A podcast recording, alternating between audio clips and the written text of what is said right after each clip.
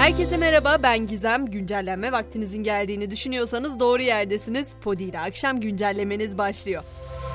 Dünyanın gözü bugün Çekya'da, zira Avrupa Siyasi Topluluğu ilk toplantısını başkent Prag'da düzenliyor. Avrupa Birliği üyesi 27 ülkenin yanı sıra 17 davetli ülkenin katıldığı toplantıda Türkiye'yi Cumhurbaşkanı Erdoğan temsil ediyor. Zirve öncesi Türk Devletleri Teşkilatı'na ilişkin sohbet sırasında Erdoğan'ın Fransa Cumhurbaşkanı Macron'a "Gel seni de alalım" sözü sosyal medyanın bugün belki de en çok konuşulan videoları arasına girdi.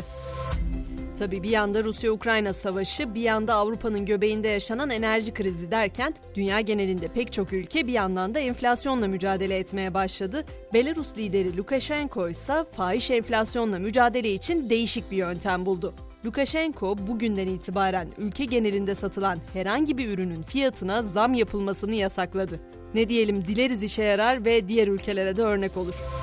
Bir de doğalgaz haberi aktaralım. Azerbaycan doğalgazında kapasite artacak. Azerbaycan gazını Türkiye üzerinden Avrupa'ya taşıyan TANAP'ın kapasitesini 2 katına kadar artırma kararı alındı. 16 milyar metreküp olan kapasite 32 milyar kübe çıkarılacak. Şimdi bu tabloya bakınca bir yanda evet liderler bir araya geliyor ve dünya genelindeki bu sorunları ele almaya çalışıyorlar. Bir yanda ülke bazında bazı önlemlere gidilmeye çalışılıyor. Ama tüm bu tablonun içinde Dünya Bankası'nın yayımladığı yoksulluk ve paylaşılan refah raporu çok da iç açıcı değil ne yazık ki. Rapor pandeminin 2020'de yaklaşık 70 milyon insanı aşırı yoksulluğa mahkum ettiğini ortaya koydu. Ayrıca 2030 yılına kadar aşırı yoksulluğu sona erdirme hedefine ulaşılmasının da olası görünmediği belirtildi. Hong Kong ise pandemi sonrası turizmi canlandırmak için 500 bin adet bedava uçak bileti dağıtacağını duyurdu. Hemen nereden alabiliriz, nasıl alabiliriz soruları canlanıyor biliyorum ama ücretsiz biletler için reklam kampanyaları başlatılacakmış. Sanırım biz de haberi oradan alacağız.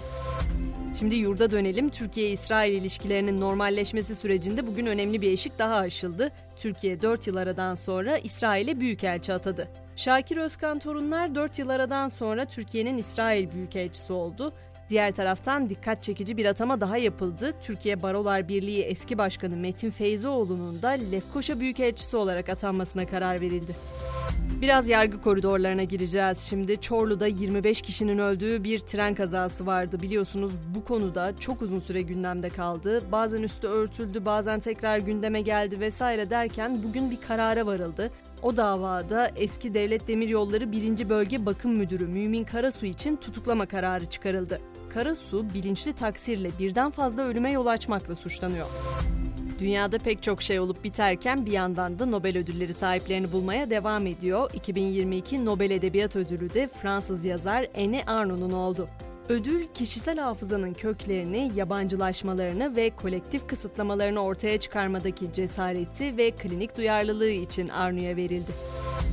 Twitter dünyasını karıştıran haberi de aktarmak istiyorum. Uganda Devlet Başkanı'nın oğlu Twitter hesabından yaptığı paylaşımla İtalya'nın yeni başbakanı olmaya hazırlanan Meloni'ye 100 inek karşılığında evlenme teklif etti.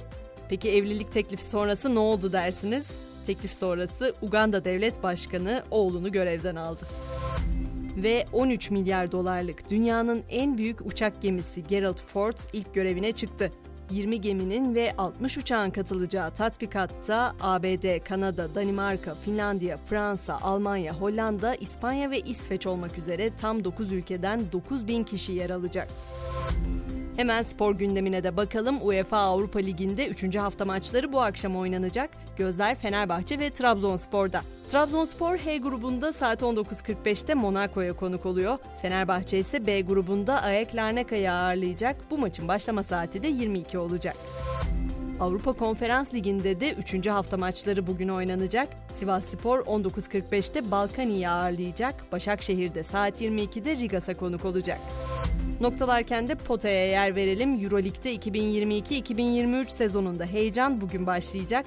Fenerbahçe, Almanya deplasmanında bu akşam Bayern Münih'le karşı karşıya gelecek. Mücadelenin başlama saati 21.30. Böylece akşam güncellememizi de tamamladık. Yarın yeniden buluşalım, olur mu?